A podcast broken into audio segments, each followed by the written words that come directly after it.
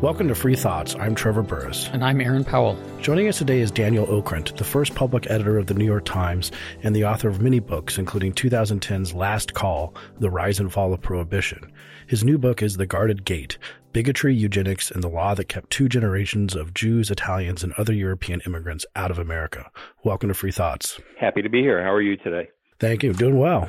So in terms of the genesis of the book, in reading it, I, I and I had read Last Call years ago, but it seemed like possibly you encountered this story when researching the progressives and their effect on prohibition, because it's some of the sort of same, at least social movement and story around the same time. So is that one way that you got connected with this story? Uh, a, a little bit, because uh, as with Prohibition, uh, the uh, anti-immigration coalition was a, a, a real group of strange bedfellows. Um, you had Northeastern progressives together with uh, Midwestern K K K members, uh, the A F L, um, the leadership of the labor movement, uh, all gathering on, on one side of this issue, and much as, as similar groups got together, uh, surprisingly, um, to support prohibition. And as a In terms of the progressives, which I think this is a really important point, because we use that word today to describe a modern political movement, but we also use it to describe one of the first few decades of the twentieth century. Is it? Can you really say that they're the same people, or, or should we understand them in a totally different way? No, I, th- I think it's important that, uh, to real- see that they are different. In some ways, they're, they're the same, which is to say that both believe in using the power of government to affect uh, social and economic change. Uh, but the progressives of the turn of the last century, of the early uh, uh, two thousands, they were a, a profoundly anti-democratic movement in many, many ways. So there were certain democratic re- reforms that they put in. They really believed in the uh, the wisdom of experts and the application of expertise uh, to solving social problems, and uh, included in in the problems that they, they sought solutions to. One was to educate and to train uh, the immigrants who had come to America, and at the same time to keep more immigrants from coming. And uh, and then of course the use of science. I, I think that's another theme that is is. I mean, I'm putting science in scare quotes here. There's a lot of scare quotes that are be happening, actually, which you won't be able to see when we talk about science yep. and and race and all these things. But uh, the the use of, as you said, experts. But in Prohibition too, we saw we saw this movement for for this, you know, public health people saying, you know, this is, people shouldn't be drinking for these reasons, and right. and we see right. the same thing with uh, how many of of certain races or anyone should be let into the country. So when, what was the sort of situation like with immigration, uh, popular attitudes about immigration, you know, say in the eighteen nineties, but before this whole thing kicks off? Well, it, it, immigration and the Americans' reaction to it, it's been a sine curve from the beginning of the Republic. And Benjamin Franklin wrote uh, in extremely derogatory terms about the Germans coming into Pennsylvania in the seventeen fifties and seventeen sixties, and he really wanted to keep them out. And then we go into a period of open doors, and then when the Irish arrive in the eighteen forties, there's a sudden, the know-nothing movement comes. Uh, during the Civil War, our arms are open again because there's a need for labor, and this keeps on cycling back and forth. And by the eighteen nineties, uh, we entered a new cycle of anti-immigration, really pushed mostly by a number of Northeastern aristocratic progressives, Uh, primarily in Boston and New York. And they did, in time, discover scientific justification for, for or so-called scientific justification. But they began, I think, with simple prejudice, frankly. A lot of anti-immigration sentiment today is framed in terms of race. Like the, the immigrants that the populists today seem to be most upset about are ones that we can talk about in racial categories. But the the examples you offered in answer to, to Trevor's prior question were Germans and Irish, who we don't typically think of in racialized categories. So at this time when this this shift was happening and the emergence of the progressives and these arguments, was immigration seen at all in racialized terms? It, it began to be. It, it certainly starts in eighteen eighty-two with the passage of the Chinese Restriction Act, when it was clearly directed against a nationality and ethnicity, uh, keep these people out of the country. And it was an extremely draconian act that closed the door to more Chinese. Uh, but in the eighteen nineties, the immigration threat, as it was perceived, was coming from somewhere else. It was coming from Eastern and Southern Europe, largely in the form of Italians and Eastern European Jews, but also Hungarians and Greeks and Turks, uh, uh, uh, Poles, um, the Slavic countries, uh, there was a, a view that these people, they were different. They were not like us, whomever the, you know, the us was speaking, were the people who really ran the country at the time.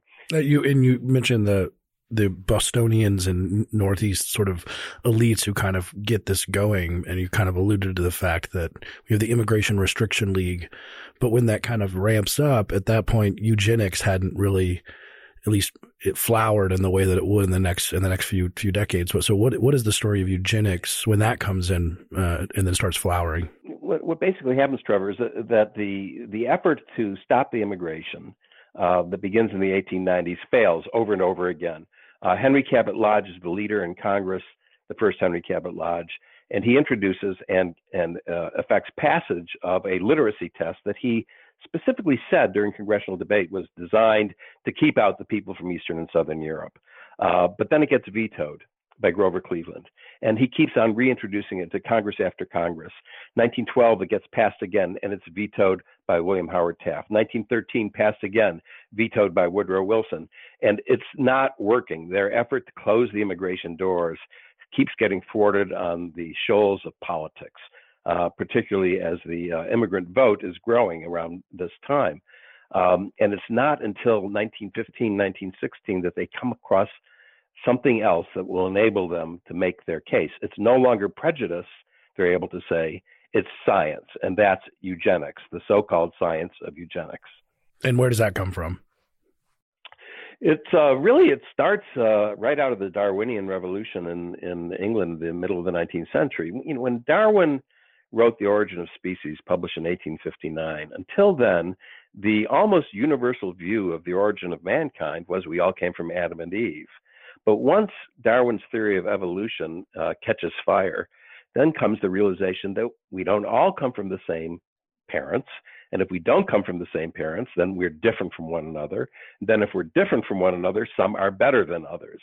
And this gives birth to the idea of eugenics, which is put forth by, as it happens, Darwin's uh, uh, uh, cousin, Francis Galton, the gentleman scientist, who has the idea that if government can arrange the mating of particularly Uh, genetically strong and and and and uh, handsome and intelligent people, then we can have a better country. And he goes so far as to suggest that uh, the U K find the five thousand best young people and match them in arranged marriages, marriages arranged by the state, have a wedding take place, a mass wedding in Westminster Abbey, presided over by Queen Victoria, and then each of these families would get a subsidy to keep to produce children rather than to have to go to work uh, to make a better Britain. And this loopy idea crosses to the U S around nineteen hundred, nineteen oh five, um, and begins again as a first the effort to we, say we can improve the population by controlling breeding. And the other side of that is if we stop those who are not intelligent or who are morally suspect from breeding, that can improve things. And then in nineteen fifteen, nineteen sixteen, this idea is applied to ethnic groups.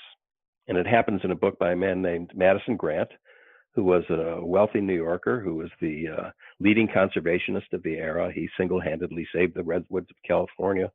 He was the founder of the Bronx Zoo. And he publishes a book that applies these ideas of eugenics to racial and ethnic and nationality groups. And that changes everything.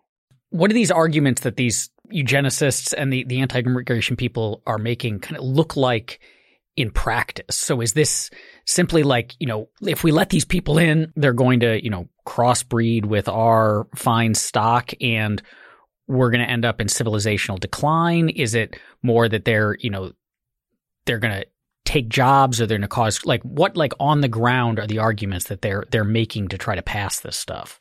Well, all of the above, but primarily the the, the eugenic change is the first one. There had been the the labor argument uh, had been popular back in the eighteen eighties and eighteen nineties.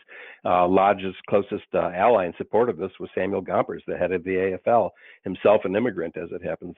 Uh, but he was absolutely with Henry Cabot Lodge, whom he otherwise despised.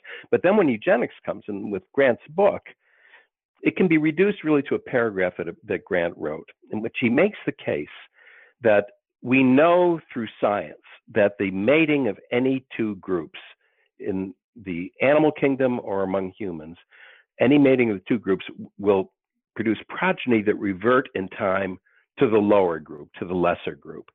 And he writes, he says, therefore, the mating between a Nordic, and the Nordics were the finest of, um, of Americans uh, coming from Northwestern uh, Europe, a mating of a Nordic and an Alpine will yield an Alpine.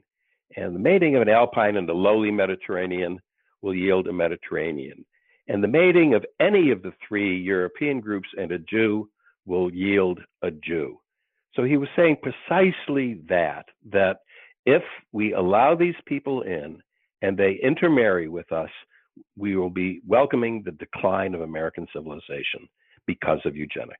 What kind of scientific reasoning is this based on? Because I, I don't imagine that they have like robust social science and survey data that they can draw on. They're not administering like I Q tests on a large scale. Is this really just like it, it feels like is this more just guys who read Darwin and kind of think they understand it and then have some prejudices, just like armchair marrying the two of them together? Or do they think there is there like something that even remotely looks like actual research or science that they're stumbling well, there, towards? There, there was research, and there, this does coincide with the beginning of the I Q testing movement, which begins in the U S in nineteen oh eight, nineteen oh nine. And a man named Charles Davenport, a very widely and, and appropriately respected animal geneticist, uh, he b- begins to apply the Galtonian ideas to America. And he conducts endless numbers of interviews and surveys, sending out really untrained college students to talk to people and find out what their background was and what their neighbor's background was. And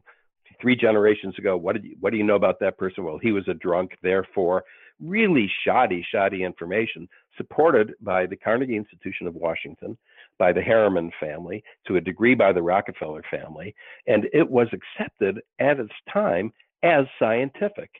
When this all ended and all of this data, and Davenport had data on nearly a million Americans, was given to a genetics institute at the University of Minnesota, the director of that institute said it was all worthless. But at the time, it carried the aroma and the aura of real science. So for the, the anti-immigrationists, uh, they could say, hey, it's, we're not prejudiced. It's the scientists who are telling us that.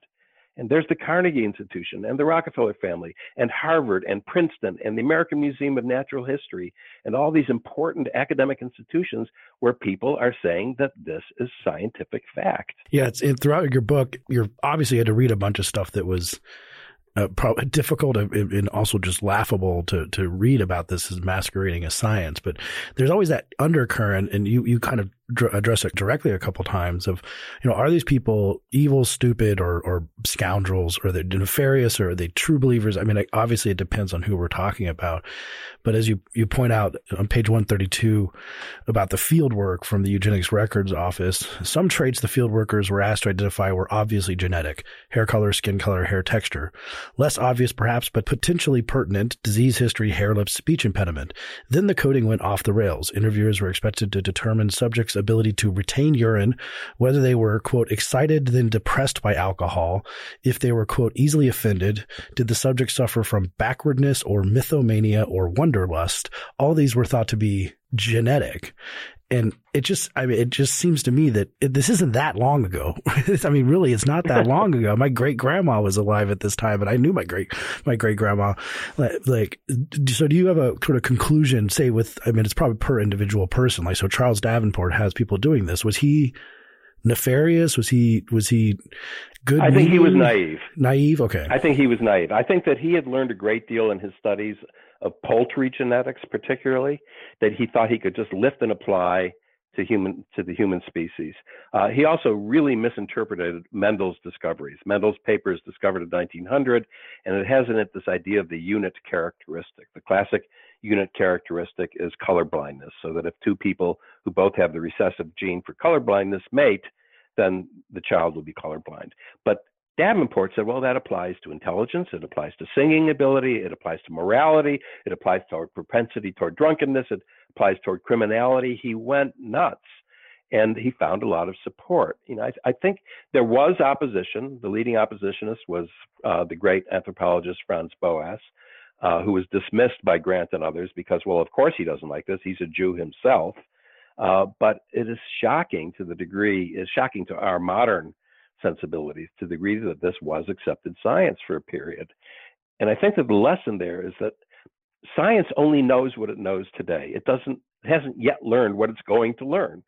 And what seems preposterous now made sense at the time, just as it made sense four hundred years earlier to think that the Earth was flat, because how could it be round? We'd be falling off. Scientists can only know so much, and and uh, uh, the progressive uh, faith in science was so uh, uh, ardent that it was easy for them to pick this up and, and run with it.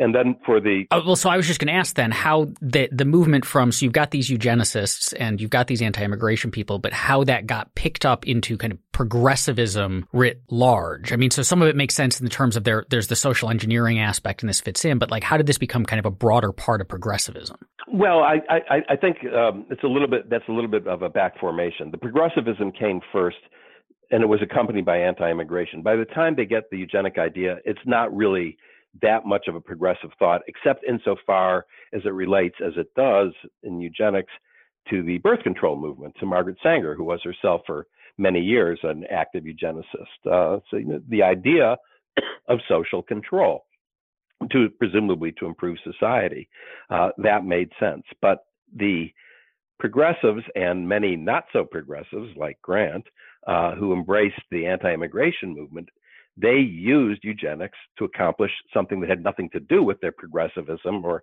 non-progressivism. It had to do with their prejudice. Joseph Lee was the leading progressive in Boston. A man, you know, he supported settlement houses. He paid for keep the schools open so that children could learn, the immigrant children could learn English. He brought doctors and dentists into the schools. Uh, he actually he was host of folk dancing festivals. And then in his private life, he was financing the entire anti-immigration movement. His progressive notion was, once they're here, we have to civilize these people, but let's keep them out if we possibly can. And you point out that for some of these people, it does seem like maybe not Davenport, who is naive, but that definitely if you were a racist, you know, this gave you a, a, an out, an ability to just, just argue that you weren't a racist. And they actually started saying, you know, change your language. Don't don't use race-based terms. Say we're just trying to get the best people, uh, and and trying to hide that kind of racism that that was, at least for some of them, what was really animating this whole drive. Right, and in the immigration laws, the various immigration restriction laws that were passed and enacted in nineteen seventeen, nineteen twenty-one, nineteen twenty-four, race or nationality are never mentioned. There's not a single word in the thirty thousand words of the nineteen twenty-four Act, which was in place for forty-one years and was clearly the most race-driven uh, uh, piece of legislation of the twentieth century, not a word that mentions any of those things. It wasn't necessary by that point. You know, in nineteen twenty-one, an article appears in Good Housekeeping magazine and says that now that science has proven uh, through biological laws, that's a direct quote, biological laws, that these people are inferior, we have to keep them out. And the author of that was Calvin Coolidge, a month before he was sworn in as vice president. By nineteen twenty-one, this was the accepted view, that this eugenic, genetic view of race and nationality, that's what America believed. And that's Good Housekeeping, which is uh, kind of an interesting, and also the Saturday Saturday Evening Post, like Norman Rockwell's covers were on magazines that contained virul- virulently racist and eugenic stuff. The, the uh, editor of, of uh, the Saturday Evening Post, uh, uh, Lorimer, was he had been a progressive, and then World War One turned him in a different direction. And uh, the it was week after week, and this was the most influential periodical, the most influential news medium. You know, this is the very early days of radio uh, in in the country. Uh, camp, you know, sending reporters to Europe to describe the awful circumstances in which these people live, and attributing it not to their economic opportunity or to their uh, uh, to their education levels, but attributing it to their nationality and race. Now, what about Teddy Roosevelt? He, he kind of he's not a main player in the book, but he but he shows up at different times. And one thing uh, you mentioned, Franz Boas being a, someone who actually resisted this, but there aren't many people who are clean in this story, I think, who, who it, didn't at least endorse or like passively just at least say that that sounds like a good idea. These these abhorrent ideas. No, that's absolutely right. No, you're right about uh, uh, Roosevelt. He was uh, he, he did believe in this concept that he pushed very hard of race suicide. Race suicide was if we, the good people, the you know presumably the uh, uh, the the, Pro- the Protestant upper classes don't reproduce, we will be outnumbered by the bad people. And this was a pretty awful concept. Uh, he did carry it, but he didn't really carry it that far into the political arena. It was more uh, in, in his writings and in his relationships with uh, various friends and, and colleagues. Um, the, the degree to which this kind of thinking really infected American minds, I think, is best illustrated by some of the people who, in opposing the nineteen twenty-four Immigration Act, people like Fiorello LaGuardia, who was in Congress then, representing the most ethnically diverse congressional district in the country, arguing, well, we should let these people in because, you know, they're like us, but no, we have to keep the Asians out. Basically saying, well, we're white, they're not, let's keep them out. And you find many, many Uh, uh, particularly Jewish and Italian members of Congress and some political groups saying, let us in, don't let them in. You know, th- this is a, a horrible, never-ending story that, that uh, every group seems to have to have another group to look down upon. How did this – I mean, we we don't still accept this stuff today. There are some turgid corners of the internet where this kind of thinking is still, you know, the the hip thing, but – But by and large, we've rejected this. So what did the what did the turn away from it look like, and when did that start to happen? Uh, it starts to happen when a couple of the scientists do begin to re-examine their own work in the late twenties and early thirties. But the real change, uh, it occurs in Berlin when the Nazi Party takes over Germany and begins to use the same arguments that have been used by the eugenicist anti-immigrationists. And in fact, Hitler in nineteen twenty-three, nineteen twenty-four, when he's imprisoned after the Beer Hall Putsch, uh, he reads Madison Grant's book in jail. He quotes from Madison Grant in several speeches in his career. And many of the American scientists, Davenport included, uh, had close relations with the German eugenicists who would become the, the, the race scientists whom Hitler depended on to put forward his, his racial theories. So back in the States, if you were the Carnegie Institution or the Rockefeller Foundation or the American Museum of Natural History, you say, oh my God, look what we've done. Look what we've unleashed. And they begin to run away from it, as does the academy. So that by the end of the thirties, Hitler has utterly discredited racial eugenics. But, you know, nineteen forty-six, the, the doctor's trial, the uh, German uh, doctors who were charged with war crimes, they said, you know, this wasn't original with us. We were working with your scientists, with your American scientists all along. And as I write in the book, you know, we're used to the phrase, well, I was only following orders, when in fact they could have said, and many did say, I was only following Americans. Well, you, you brought up Germany. And I think one of the interesting thing, I think it's in one of the second or third edition of Madison Grant's book, which is called The Passing of the Great Race, uh, by the way, for listeners, that you, he always was dividing up Europe into the good stock and the bad stock. But World War One made them have to suddenly be like, the Germans are no longer good stock. They were good Teutonic stock, and now they're not. And then there's always this weird mo- movement to make them into Asians. They're always trying to make everyone into Asians. It, it, well, just as, you know, the Italians were really Africans. Was mm-hmm. another yeah, exactly. Yeah. Made, you know, there was invasion from Africa through Sicily. Uh, yeah, the, you know, Grant Grant was a very gifted writer and polemicist. Uh, and he knew the language of anthropology and of history, but he, he had no training and he was making up a lot of stuff. So in nineteen sixteen, um, he's still hailing the Germans. Then we enter the war and we don't like the Germans anymore. So the, the Germans whom he had hailed as Nordic or Teutonic, now he realizes suddenly in nineteen nineteen, in the, the new edition, well, in fact, only ten percent of the present day Germans are Nordic or Teutonic. The rest have come from the steppes of Asia. I mean, this came out of nowhere. Total, total invention on his part.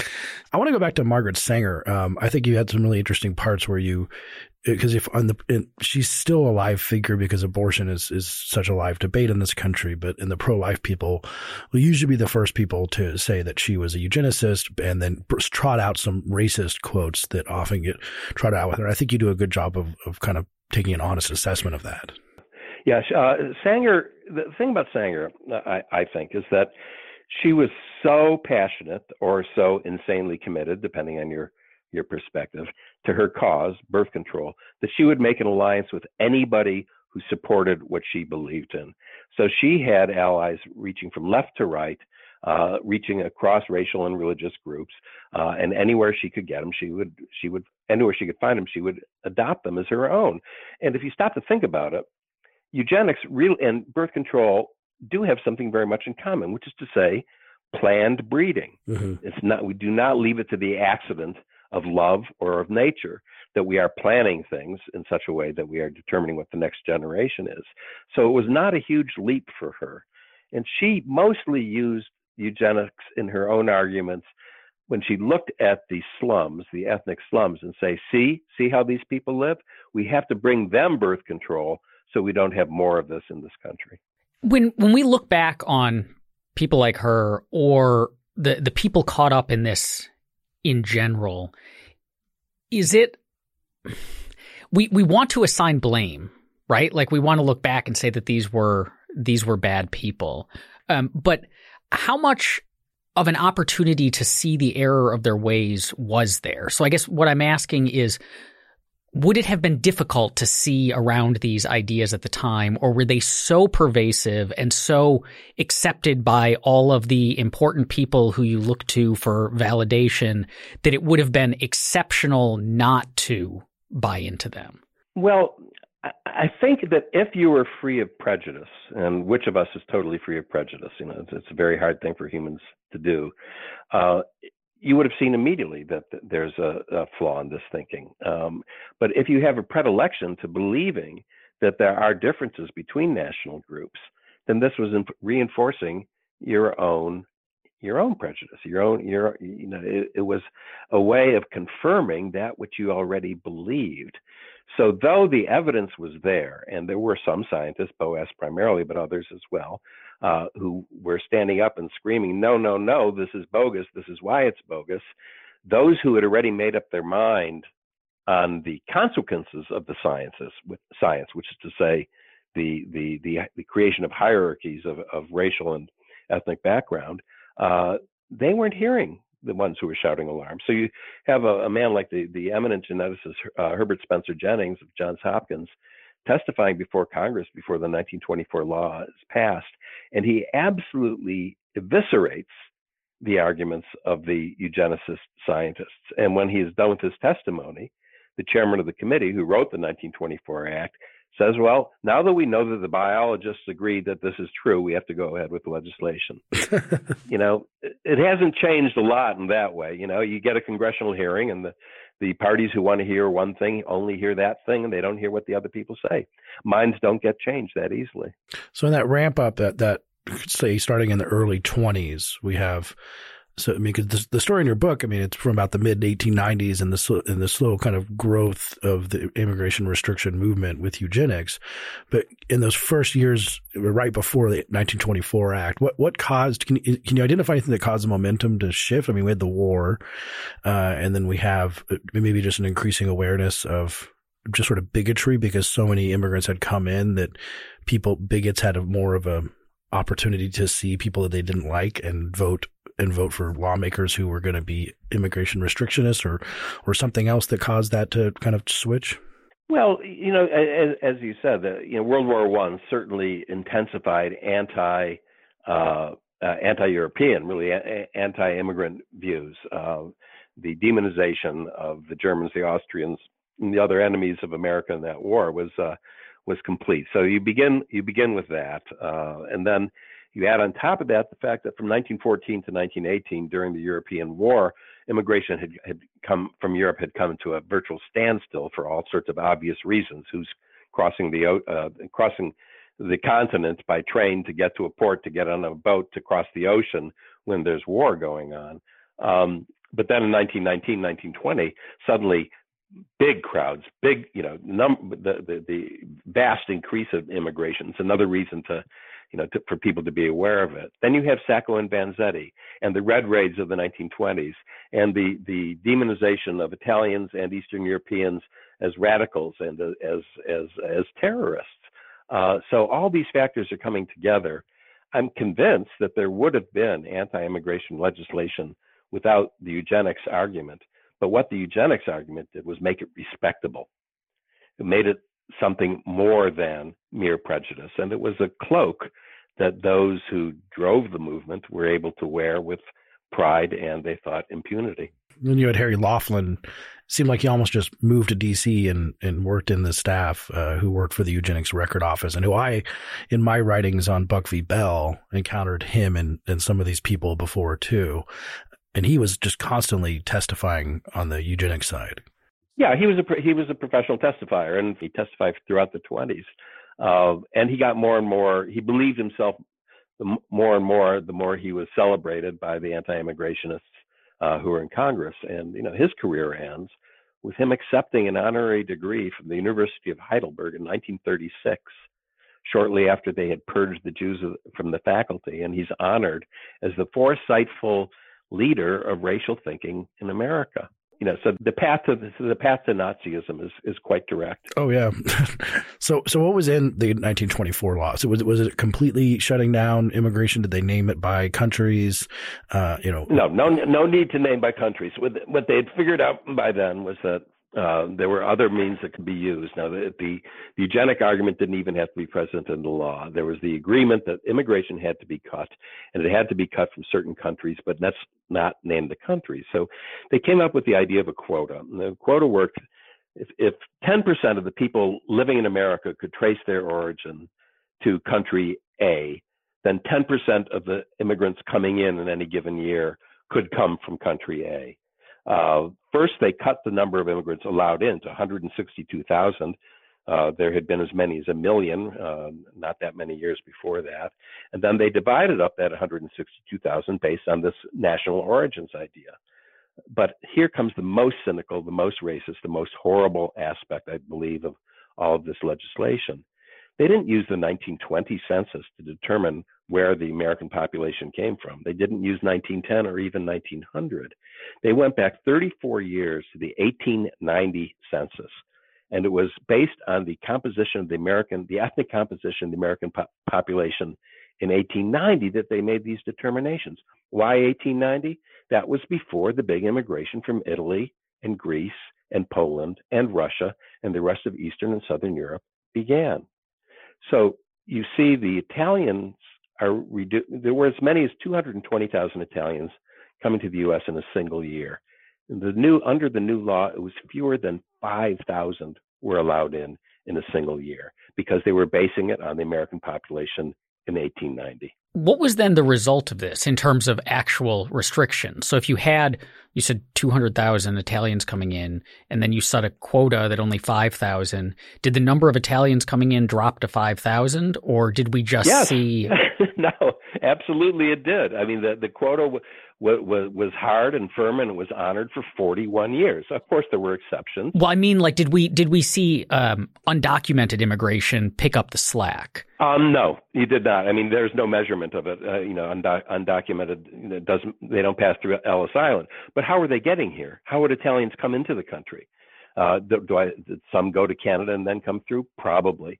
But no, the and the, and the, the composition of the American population, the the proportion of foreign-born plummets between nineteen twenty and the nineteen seventies because the immigration has fundamentally stopped. And then you see something happening, you know, late in nineteen thirty-nine, uh, as the murderous intent of the Nazis is becoming clearer and clearer. A bill is introduced in Congress to allow twenty thousand German Jewish children into the country outside of the quota. It gets voted down. Even then, it wouldn't be relaxed, so that the numbers coming in were radically, radically reduced. The people, what they wished to accomplish, they did accomplish. Well, what you and you kind of try to play a, a you know what could have happened counterfactual game game, especially with the looming crisis of Nazi Germany. Of course, they didn't know that at the time, but th- that would be coming up.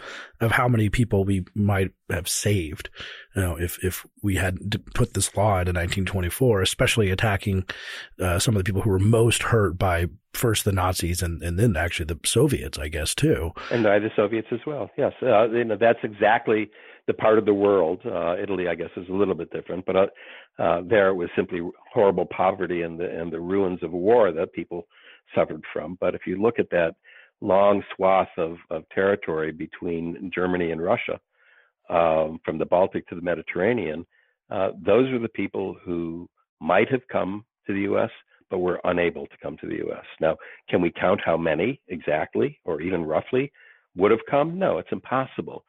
But you know it's in the thousands, if not the tens of thousands, if not of the hundreds of thousands.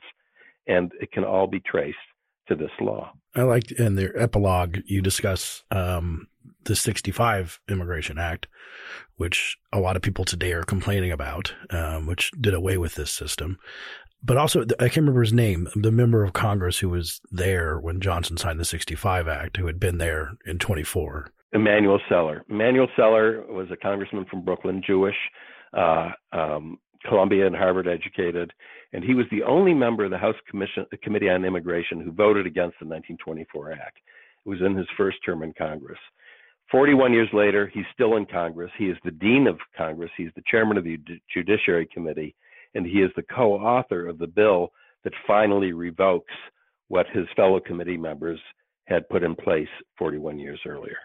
Now, of course, this is a this this book is uh, well timed uh, uh, for the kind of immigration discussion that's happening now, and you don't get into it in the book about. Uh, but I don't think it's a coincidence that it came out at this time, or that this interested you at this time. But but what what are some of the lessons do you think that we can that we can learn from from this that maybe we can look in the mirror today and, and not go down a similar path? Um, to me, there's one primary lesson. I mean, I believe that it is reasonable for a nation to limit immigration. How you come up with the number of people you want to let into the country, I don't know how you do that. But borders are borders for a reason. And uh, depending on economic and other circumstances, I think it's not unreasonable for a nation to say, we're only going to let in five hundred thousand, seven hundred thousand, a million, seventy thousand, who knows what the number is. But decide on the basis of the individual, and not on the basis of the individual's race or religion or nationality. So when we hear the president saying we have to keep people from coming from these seven Muslim countries, or we have to stop the rapists from Mexico or the Hondurans as a national group, uh, that's when we're getting into trouble. That's when we're getting back to nineteen twenty-four. Limit immigration if you wish, but limit it on the basis of who the person is and not where he or she is from.